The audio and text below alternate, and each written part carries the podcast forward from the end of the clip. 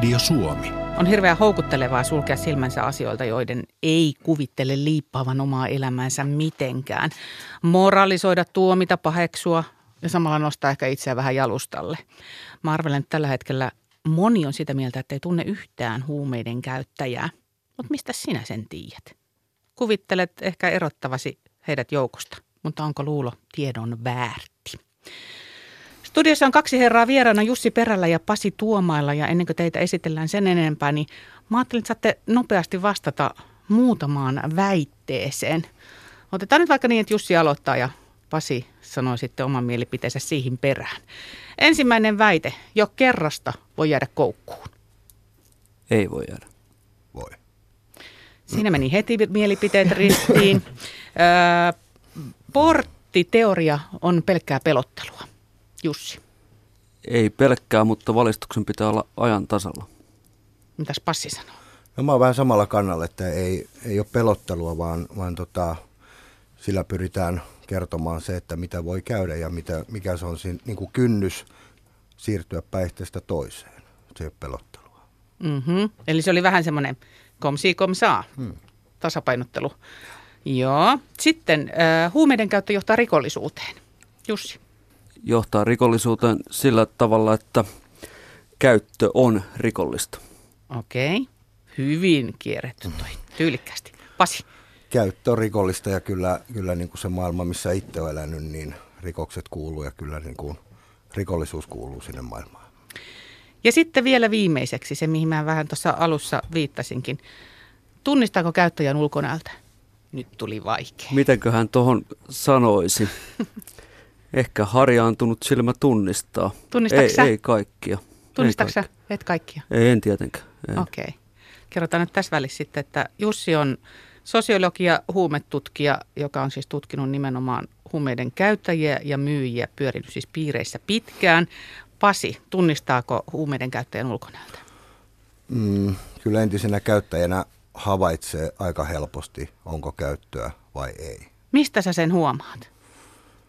Yleisestä, yleisestä hapituksesta ja, ja niistä liikkeistä ja toimintatavoista ja aika monesti puhetyylistä huomaa sen. Ja, ja kyllä se, kyllä se vaan niin kuin entisenä käyttäjänä, niin, niin kyllä se näkee. Aika usein kuulee sanottavaa, että sillä kaverilla niin kuin silmät seiso päässä, eli moni kuvittelee tunnistavansa huumeiden käyttäjän silmistä. Näkeekö sen silmistä pelkästään? No ei pelkästään silmissä kyllä. Joo. Et kyllä se yleinen olemus monesti on se, se tota, ainakin hetken juteltua, niin saa käsityksen siitä, että jotain muutakin on, on nyt käytetty kuin, joo. Joo. Pasi vähän jo itseä esittelikin, eli sä sanoit, että sä oot entinen käyttäjä, sä oot irti huumeista leivissä nykyisin. Eli oliko se niin, että tukihenkilötoiminnan ohjaaja? Joo, Saako sinua sanoa päihdetyöntekijäksi? ei. Mä oon Ei, tukihenkilötoiminnan- tukihenkilötoiminnan ohjaaja. Joo, Selvä, siinä pysytään. jep. Otetaan vähän herrojen taustoista enemmän selvää. Jussi Perällä sä oot pyörinyt rankoissa piireissä, mutta siis niin sanotusti puhtoisena, eli tutkijan roolissa. Mikä sua suojeli, että et siirtynyt toiseen leiriin? Öö, mikäköhän siinä suojeli? Tota, en, vois, en voi vedota hyvään itsesuojeluvaistoon ainakaan, mutta ehkä se, että vähän myyttejä tuli murrettua ja, ja kuvitelmat karisi niin kuin aiheen gloriasta ja, ja tota, oli myös, sanotaan, että oli opiskelupaikka, oli, oli asunto, oli, oli tota, muuta mielenkiintoista ja oli mielenkiintoista tehtävää ja tarjottiin muita työtehtäviä ja, ja sitten kun näki sen, mitä se todellisuudessa on se maailma, niin, niin tota, ei, se, ei se lipsuminen siinä niin kuin kovin paljon houkutellut siinä vaiheessa siihen maailmaan. Ihanko voit käsi sydämellä sanoa, että ei oikein niin kertaakaan kiinnostanut, että mitä jos Totta kai, monestikin. Joo, ei sitä voi tietenkään. Siinä on, siinä on tuollaisessa maailmassa on monia hyviä ja hienoja omia puoliaan ja se on tämmöinen tämmöinen huumekulttuuri, se on, siinä on hyvin erilaisia kulttuureita sen kokonaiskulttuurin sisällä ja, ja totta kai siis mielenkiintoinen maailma, ei, ei sinällään, että eikö olisi kiinnostanut ja niin poispäin, mutta ei tullut ainakaan lopullisesti siirrettyä sinne. Niin, vähän pelottavasti todettu toi, ettei ainakaan lopullisesti. Ainakaan vielä. Eikö se ole vähän poikkeuksellinen tutkimusmetodi tuommoinen pyöriä niin kuin kentällä? Sähän tutkit gradua varten ensin käyttäjiä ja sitten teit väikkäriä varten niin, diilereistä tutkimusta. Joo, mua on aina kiinnostanut tuommoiset rikolliseksi luokitellut ilmiöt ja, ja tota, ihan niin kuin opiskelun suurin piirtein alkuvaiheesta lähtien, että, että, että ei, ei niinkään pelkästään huumeet, vaan huumeet sinällään, että se on rikolliseksi luokiteltu ilmiö. Mm. Eikö sinua kukaan näistä opetushenkilökunnan edustajista yrittänyt toppuutella, että älä nyt hyvä poika tuommoiseen päätäs piste? Äh, ehkä jotkut, toiset kannusti ja, ja saahan tuommoiseen hommaan myös kannustusta ja, mm. ja on myös sanottu, että on hyvä, että tuommoista tehdään. Mm. Kuinka pitkään sä kaiken kaikkiaan pyörit piireissä? Öö, no gradu meni varmaan pari-kolme vuotta aikoinaan ja, ja tota, kyllähän tuohon väitöskirjakin 2011 mä valmistuin, että jo 2004 aloitin tekemään sitä, mm. mutta eihän se sitä tarkoita, että kun tällaista aihetta tutkit, että se koko aika siellä kentällä olet, että olihan mä töissä välillä ja, ja tota, opiskelut suoritin loppuun ja niin poispäin. Mm. Oli siinä muutakin, mutta... No Pasi Tuomailla olet siis myös pyörinyt rankoissa mm. piireissä. Kysytään sulta niin, että mikä sinut pelasti pois sieltä? Äh, vakava sairastuminen. Se oli se, mikä mut, mut niinku pelasti pois sieltä.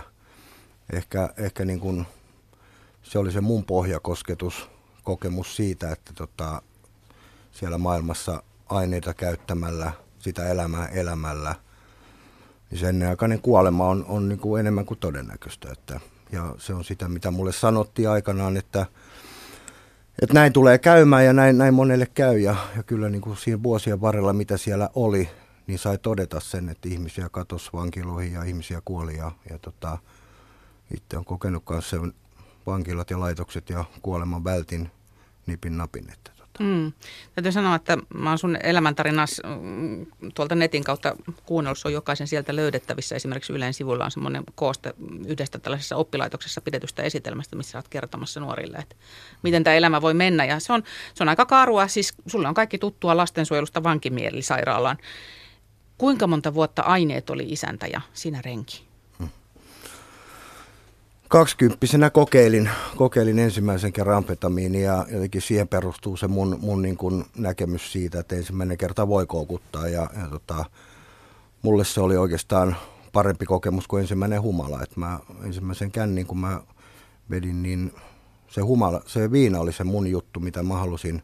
Se vei multa ne pelot ja estot pois ja, ja huumekokeilu oli sitten kertaa sata vielä parempaa ja, ja tota, se vei mennessään. No kun sä oot mies, niin sulta uskaltaa kysyä, että mitä sä nyt oot, minkä ikäinen sä tällä hetkellä oot. Jos sä 20 aloitit ja, ja nyt sä oot... Mä täytän 46 nyt keväällä. 46 ja, ja. sä oot ollut kuinka kauan nyt kuivilla? Reilu kolme vuotta. Eli yli 20 vuotta meni sitten jonnekin. Mm. Oh, ihan. 20 vuotta on kierretty katuja ja vankiloita ja sairaaloita. Ja Sä oot pikkunen ihme sinäkin. Mm. Eikö yleensä niin kuin aika nopeamminkin poistu porukkaa joukosta? Niin, se on hyvin yksilöllistä, kenen, kenen kroppa kestää mitäkin ja, ja tota, sehän tässä on, on se, että kun väheksytään ja vähätellään niin kuin huumeiden vaaroja ja, ja muuta, mutta se, että kun me tiedetään, mitä se meidän elimistö kestää. Hmm. Hmm. Onko se tuuripeliä aina se, että kenestä tulee käyttäjä? Vai onko olemassa jotain tiettyjä asioita, mitkä altistaa? Mä voin kuvitella, että esimerkiksi tietysti just nämä tällaiset lapsuuden, rikkinäinen lapsuus ja rikkinäinen koti ja niin edelleen, että se nyt on varmaan semmoista peruskauraa. Mutta onko ihmisessä itsessään jotain semmoista, mikä? Osaatteko te sanoa? Kumpikin on hiljaa. Osassa varmasti meistä on. Pienessä osassa. Ja, ja tota, Tuohon ensimmäiseen väittämään vielä voisi lisätä, että siinä tietenkin riippuu se, että jääkö kerrasta koukkuun, että mistä aineesta puhutaan ja, ja tota, yksilötasolla voi jäädä tietenkin. Et, et suurin osa ei jää, mutta yksilötasolla näin voi tapahtua. Onko se niin, että sit, mitä vahvemmalla kokeilee ensimmäisenä, niin se varmemmin sit saattaa jäädä koukkuun? Ei välttämättä. Ei. Mm, Okei. Okay. Joo, mutta et osaatteko te sanoa mitään semmoista semmoista tekijää, mikä voisi olla niin kuin yksi, yksi selitys sille, että miksi meistä osa sitten – päätyy käyttäjäksi? No mä luulisin, että varmaan perintötekijöillä on yksi osa, mutta varmaan niin kuin se, se, mistä me saadaan se mielihyvä ja se hyvän olon tunne, niin on se, mitä me halutaan lisää ja lisää ja lisää. Niin. Mä voisin sanoa, että ei ehkä ne huumeet niinkään, vaan ne sosiaaliset ongelmat laajemmin. Yle, Radio Suomi. Huumeista puhutaan tänä iltana kaikki kotona ohjelmassa ja äh, meillä on vieraana studiossa sosiologi Jussi Perälä ja tukihenkilötoiminnan ohjaaja Pasi Tuomaala irti huumeista. Jussi on siis Helsingin yliopiston leivissä nykyisin, eikö niin? Kyllä. Joo. Huumeiden käyttö on kriminalisoitu kutakuinkin 50 vuotta sitten. Ja nykytilannehan on tämä, että aikuisista joka viides kertoo kokeillensa huumeita ainakin yhden kerran elämässään. Sekakäyttö on yleistynyt, eli viinalääkkeet ja huumeet yhdessä kombinaatiossa. Erityisen yleistä se on 25-34-vuotiailla miehillä. Satunnaiskäyttö on kauttaaltaan lisääntynyt. Nuorilla aikuisilla kannabiksen, amfetamiinin ja ekstaasin käyttö ylittää eurooppalaisen keskitason, ainakin THL mukaan. Ja esimerkiksi poliisin tilastojen mukaan Suomessa noin joka neljäs rattijuopumuksesta kiinni jäänyt kuljettaja ajaa huumeiden tai huumaavien lääkeaineiden vaikutuksen alaisena. Ja esimerkiksi Lapissa niin kamoissa ajellaan jo melkein yhtä paljon kuin humalassakin. Miten tämä te, niin kuin, teidän mielestänne noin niin kuin on mennyt tämä homma? Onko tässä onnistuttu tässä meidän suomalaisessa huumepolitiikassa? Meillä on suomalainen huumepolitiikka sellainen, että, että se myös sekä rankaisee että antaa porkkana. Että, että meillähän on haittojen vähentäminen ja tämmöinen, tämmöinen muu, muu tota, käyttäjä hyväksyttävämpi toiminta ajattu vasta tuossa 90-luvulla Suomeen. Ja, ja tota, siinä on varmaan onnistuttu kohtalaiset. Tietenkin sitä voi miettiä, että, että kaikki on luokiteltu rangaistavaksi, joten tota, ei se sitä jonkun asian rankaiseminen estä, etteikö ihmiset jotakin asiaa silti tekisi. Mm. Mutta sä annat kuitenkin kohtuullisen hyvän arvion tästä, että vaikka nämä luvut ja tilastot näyttää mun mielestä aika karua kertomaa, niin mm. et, ei nyt hullummin.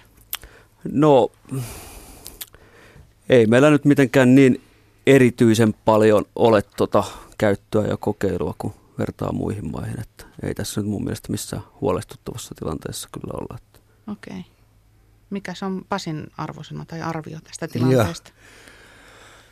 Kun mä näen, näen niin työni puolesta, niin, niin tota, kyllä mä näen, että meillä, meillä niin nuorten parissa on hirveän huumemyönteinen ajattelutapa tänä päivänä ja, ja tota, ehkä siellä on sitä, sitä kokeilun halua ja hirveästi kun tätä on esillä, niin, niin monella nuorella tulee, tulee halu kokeilla, kokeilla että mil, miltä siitä kaverista tuntuu tai miten jännää toi loppupelistä onkaan ja, että tässä tulee, mäkin luen lehtiä useasti, niin, niin huumekuskien määrä on, on tosiaan nousussa ja mietinkin ton, niin sen kohtaa, tämmöisen viihdekäytön kautta, kautta, mistä hirveästi puhutaan sitä, että poltellaan silloin tällöin ja, ja tota, lähdetään siitä sitten, sitten kouluihin ja työpaikoille ja lähdetään tuonne liikenteeseen, niin meillä, mä luulen, että meillä aamuisin, aamuisin maanantai aamuisin ja, ja muinakin aamuina on paljon huumekuskeja tuolla, tuolla liikenteessä ja mun mielestä on aika pieniä määriä, mitkä kiinni jää.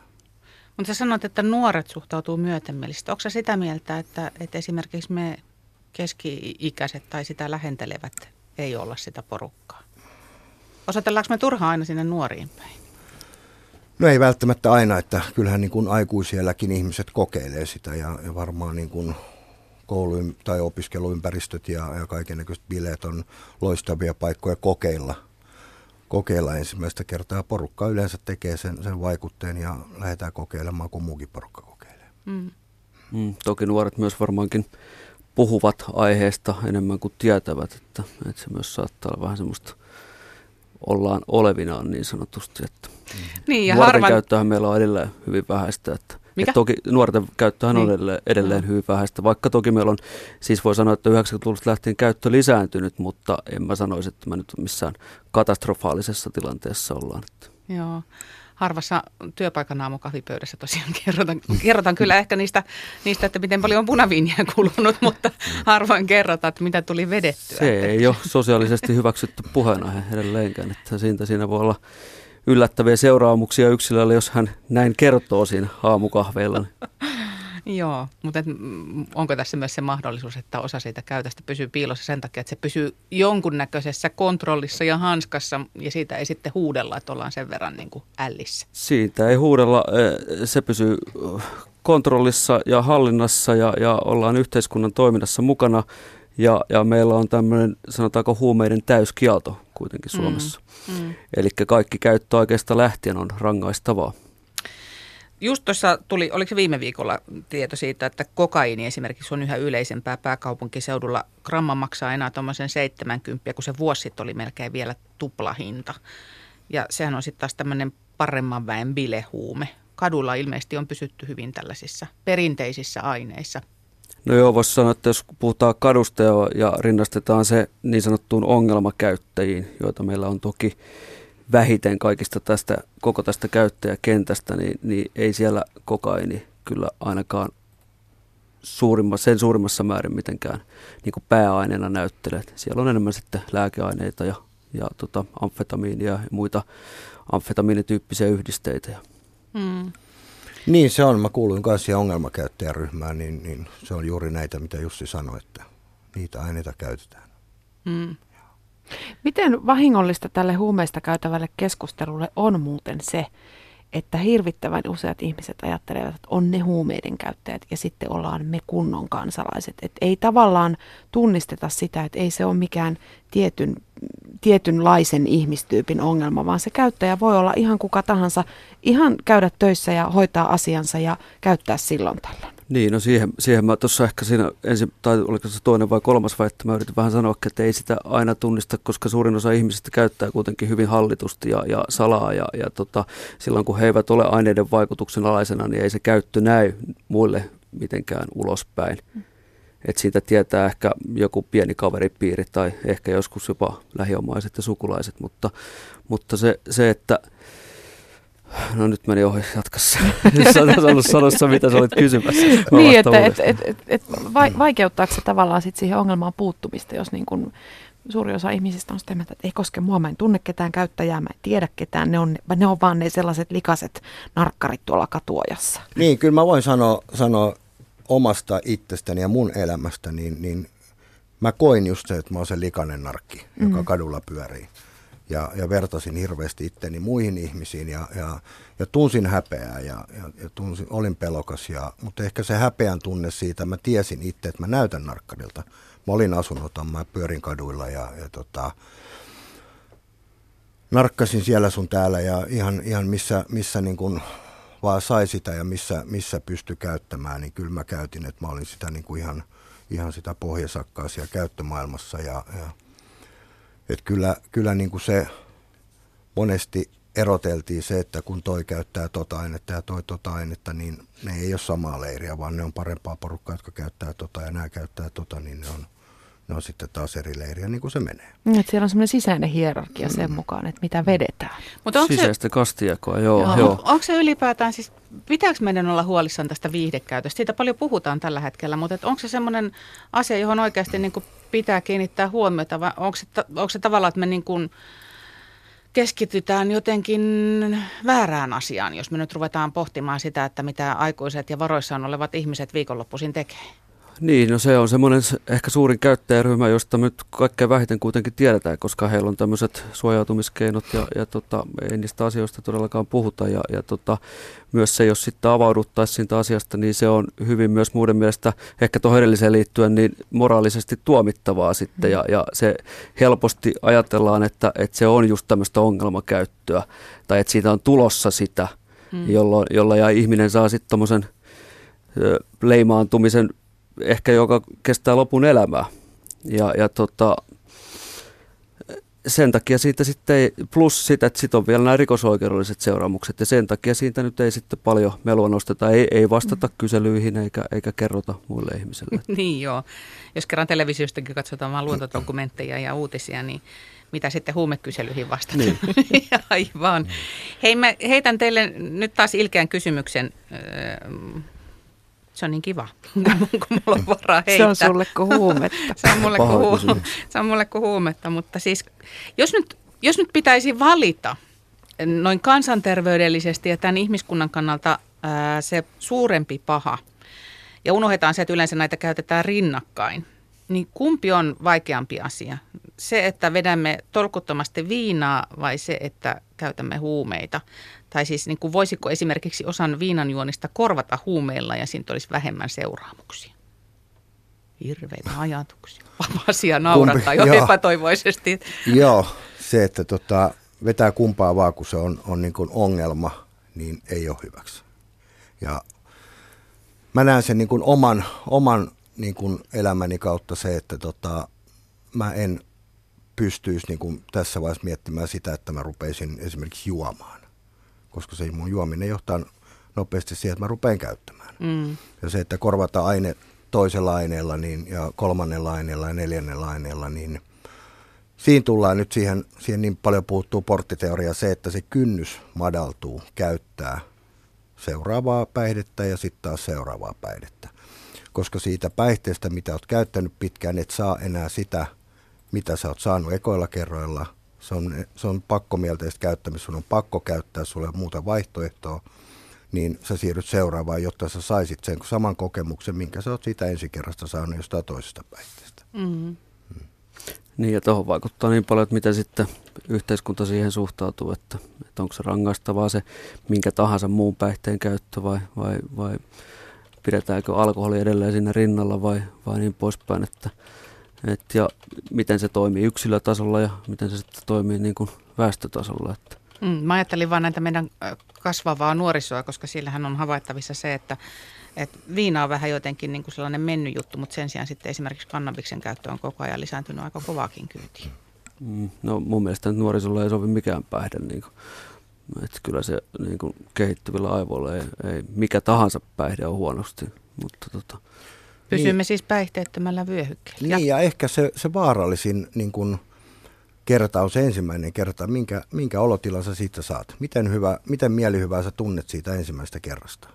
Et jos, se, jos se kokemus on miellyttävä, niin sä käytät toisen kerran. Jos se on epämiellyttävä, niin sä lähdet kokeilemaan. Yle. Radio Suomi. Kaikki kotona ohjelmassa puhutaan tänään huumeista ja studiossa vieraana on sosiologi Jussi Perällä ja tukihenkilötoiminnan ohjaaja Pasi Tuomaila. Mm, ennen kuin mennään pohtimaan, että miksi ihmeessä tätä ylipäätään aikuisetkin ihmiset tekevät, niin pohditaan vähän tuosta kielletyn hedelmän houkutuksesta vielä. Kun siis kaikki kiellettyhän on aina kiinnostavaa. Ja Suomessa rangaistaan siis kaikesta, mikä liittyy, liittyy huumeiden osalle siis käyttämisestä ja myymisestä ja niin edelleen. Pitäisikö meidän jotenkin vähän löysentää ohjaksia, mennä jonnekin Hollannin viitottamalle tielle, että, että oma käyttö sallittu tai mikä teidän mielestä olisi semmoinen, pitääkö pysyä tiukalla linjalla? Pasista mä voisin melkein arvata, että sä oot tiukan linjan mies. Joo, mä oon sitä. Musta on hyvä, että tästä keskustellaan ja tämä herättää hirveästi keskustelua, mutta kyllä mä oon, mä oon niin kuin ihan tiukasti sitä mieltä, että, että tota, huumeet on kiellettyjä ja ne on äärimmäisen koukuttavia ja – lyhentää elinikää ja, ja niillä on aina, aina niin kuin vakavat seuraukset pidemmän päälle ja, ja tota, mietin sitä, että miten, miten niin kuin moni, jos, ne, jos ei olisi kriminalisoitu, niin miten moni, moni niin kuin koukuttuisi ja miten moni, mon, monesta kun tulisi oikeasti käyttäjä, niin se on aika, aika kauhea ajatus. Jos tuon sanoisi joku viranomainen, niin toi kuulostaisi hirveän sillä jo, jo so, so, tylsää tylsää. Mutta kun on sanoo mies, joka on ollut niin kuin millin lähellä pilata koko elämänsä ja menettää henkensä, niin ehkä siinä on vähän uskottavampi sävy. Niin, ehkä, ehkä niin kuin sen, sen takia mun mielipide on tämä. tämä jos, mulla, jos olisi toisenlainen tilanne, niin ehkä voisi olla toisenlainen, mutta se, että kun itse on elänyt sitä elämää ja nähnyt, mihin se oma elämä johtaa ja saanut nähdä niin kuin hyvin läheltä työni puolesta ja sitten lähipiirissä myös, miten, miten se elämä niin kuin menee niiden huumeiden myötä niin kuin pilalle, niin tota, mm. on, on, siinä, siinä mulla on niin kuin se tiukka raja. Pysy se vaan tiukalla Joo. linjalla. Mitäs Jussi sanoo tähän tiukkaan linjaan? No meillä on vangeista 90 prosenttia huumevankeja, että sinne me käytännössä laitamme ja, ja tota, me ollaan tässä... Niin, anteeksi. Auttaako se? No ei se tunnu auttavan, ei, ei. Ja tota, se, että jos ajatellaan tuommoista täyskialtoa ja sitten taas toisessa äärilaidassa jotakin laillistamista, niin tota, janana, niin mehän ollaan siellä toisessa päässä, että, että kyllä mä henkilökohtaisesti olen valmis niin kuin siitä keskustelemaan, että pitäisikö miettiä jotakin depenalisaatiota tai dekriminalisaatiota johonkin tähän suuntaan asiaviimistä. Mä näen noin tuommoiset rikosoikeudelliset seuraamukset, mitkä tulee jo tästä pelkästään huumausaineen käytöstä, mm. yksilölle hyvin vahingollisina ja, ja tota, yksilö joutuu monenlaiseen poliisirekisteriin ja, ja tota, tämmöinen leima ei välttämättä poistu ikinä sieltä. Ja varsinkin kun on kerran jäänyt kiinni ja se merkitään sinne, niin kontrollillahan on tapana kohdentua sitten myös uudestaan. Mutta sehän, että jos me puhutaan tämmöisistä depenalisaatiosta lähtien tai dekriminalisaatioon, niin sehän ei tarkoita sitä, etteikö asiasta edelleen rangaistaisi niissä malleissa myös voi rangaista asiasta ja rangaistaankin, mutta se, se sakko, mikä siitä langetetaan, on sitten tämmöinen, sanotaanko parkkisakkoon verrattavissa oleva sakko. Parkkisakotkin pitää maksaa, koska jos niitä ei maksa, niin tulee merkintä luottotietoihin ja sitä kautta tulee ongelmia yhteiskunnassa. Mutta se, että me laitetaan tämä yksilö näihin erilaisiin rekistereihin, niin siitä voitaisiin ehkä keskustella jossakin vaiheessa. Toi oli sinänsä freesaava toi sun näkökanta, kun mä ajattelin, että sieltä tulee se perinteinen puheenvuoro poliisien resurssien hukkakäytöstä, mutta olikin niin kuin tätä yksilöä, yksilöä puolustava puheenvuoro. No, meillä on 90 prosenttia huumevankeja. Mm, joo. Voiko valvonta ikinä pysyä perässä? Nyt mä tuossa alussa kerroin tästä Maikkarin suuresta huumetarinasta, jossa Repoveden kansallispuistossa on tehtäilty amfetamiinia. Ja siinä esimerkiksi amfetamiiniöljyä oli tuotu viinapullossa tulin läpi. Eli siis keinot ovat monet ja ihmisen mielikuvitus loputon. Niin onko tämä nyt vaan niin, että, että aina tullaan jälkijunassa valvonnan kanssa? Se on vähän sama kuin dopingin käytössä, että aina keksitään joku uusi konsti tai uusi aine tai uusi tapa tehdä tätä kamaa. No tuohon voisi sanoa, että varmaan tässäkin tapauksessa oli semmoinen henkilö, johon kontrolli oli kohdistunut aikaisemmin ja, ja viranomaiset pääsääntöisesti ovat hyvin tietoisia kyllä kentän toimijoista, jotka siellä toimivat. Ja, ja tota, sitten aina aika ajoin tulee uusia aineita, niin sanottuja esimerkiksi muutohuumeita, joita kun me taas sitten katsotaan, niin me huomataan, että nehän itse asiassa – tai hyvin monet niistä, esimerkiksi synteettinen kannabis ja tämmöiset IHV-tuotteet, IVH-tuotteet ovat olleet itse asiassa yliopistojen ja lääketeollisuuden kehittelemiä tuotteita. Ja, ja tota, jolla on ollut sitten ehkä tarkoitusperiä niin kuin ottaa esimerkiksi jotain kannabiksen lääkekäyttöä haltuun, niin kuin tehdä sillä bisnestä, mutta asiat ei ole menneetkään ihan niin. Ja, ja sitten me luokitellaan ne huumausaineeksi ja, ja kun me luokitellaan uusia rikoksia, niin totta kai silloin on aivan päivän selvää, että myös rikollisuus lisääntyy. Hmm. Yksi kysymys on tietysti myös hoito. Mun mielestä A-klinikkasäätiön johtava ylilääkäri Karlo Simojoki on siinä mielessä puhunut asiaa, kun hän on todennut, että nykyiset päihdehoidon järjestelmät on rakennettu katujen miehille, ei näille työssäkäyville eikä naisille pitäisikö puuttua aikaisemmin peliin, eikä siinä vaiheessa sit, kun on se tärisevä ihmisraunio, jonka henki on menossa? Niin, Vähän varma, johdatteleva varmaan, kysymys myönnetään. joo, joo. Haluatko Pasi aloittaa? Niin, varhainen puuttu, mitä varhemmin puuttuu, sen, sen ehkä niin kuin paremmat mahdollisuudet on, mutta, mutta se, että kyllä niin kuin hoito- ja kuntoutusten suhteen, niin tänä päivänä hyvin vähän satsataan päihdekuntoutukseen tai huumekuntoutukseen ja, lähinnä siihen lääkkeettömään huumekuntoutukseen, mikä, mikä niin kuin se lääkkeettömyys on perusta sille niin sanotulle raittiille elämälle ja toipumiseen lähtemiselle, koska se, että jos tulee tähän, että korvataan kemikaali toisella kemikaalilla, niin, niin tota, kun kyse on tunne, tunne-elämän sairaudesta, niin mehän paetaan, paetaan koko ajan niitä meidän tunteita ja lopetetaan kaman käyttö – siirrytään vaan valvottuihin oloihin ja, ja sitten käytetään, saadaan sieltä lääkkeitä ja Oikeastaan se elämä alkaa, alkaa vasta siitä, kun, kun elimistö rupeaa puhdistumaan ja, ja tota, ruvetaan tuntemaan tunteita ja ruvetaan tykkäämään myös niistä tunteista. Ja, ja... Poikoiset nähneet on miehen ilmeen tällä hetkellä. Se oli onnellinen ja haaveellinen. Joo, koska itse on aikanaan, mä oon, mä oon pelännyt kohdata, kohdata tunteita ja, ja tota, kun tälle, tälle niin kuin pätkälle pääs, niin mä oon oppinut sietämään vastoinkäymisiä, oppinut kohtaamaan pelkoa, oppinut nauttimaan onnellisuudesta ja, ja tota, kaikenlaisten tunteiden kanssa oppii elämään ilman päihteitä, niin mikä sen parempaa? Joo, tota, mä voisin tuohon jatkaa, että lö, lainasta löyhästi Inkeri Anttila ja sanoi, että paras seuraamus on olla jäämättä kiinni. Ja, ja kyllä komppaan Karloa tuossa, että pitäisi olla tämmöisiä paikkoja, mihin pääsee ennen kuin ollaan siellä todella syvällä ongelmissa, mm. mutta, mm. mutta myös se, että, että tällaisen hoidon pitäisi sitten varmaan olla jossain määrin anonyymi, jotta, jotta tota yksilö ei joudu minkäännäköisiin rekistereihin tästä. Ei se, ei se semmoinen kohtuukäyttäjä, yhteiskuntaan integroitunut käyttäjä sinne välttämättä halua, jos hän joutuu antamaan kaikki tietonsa jollekin niin tuonne meidän kanta.fi-järjestelmään, niin, että siellä lukee sitten joka ikisessä paikassa. Niin, esimerkiksi.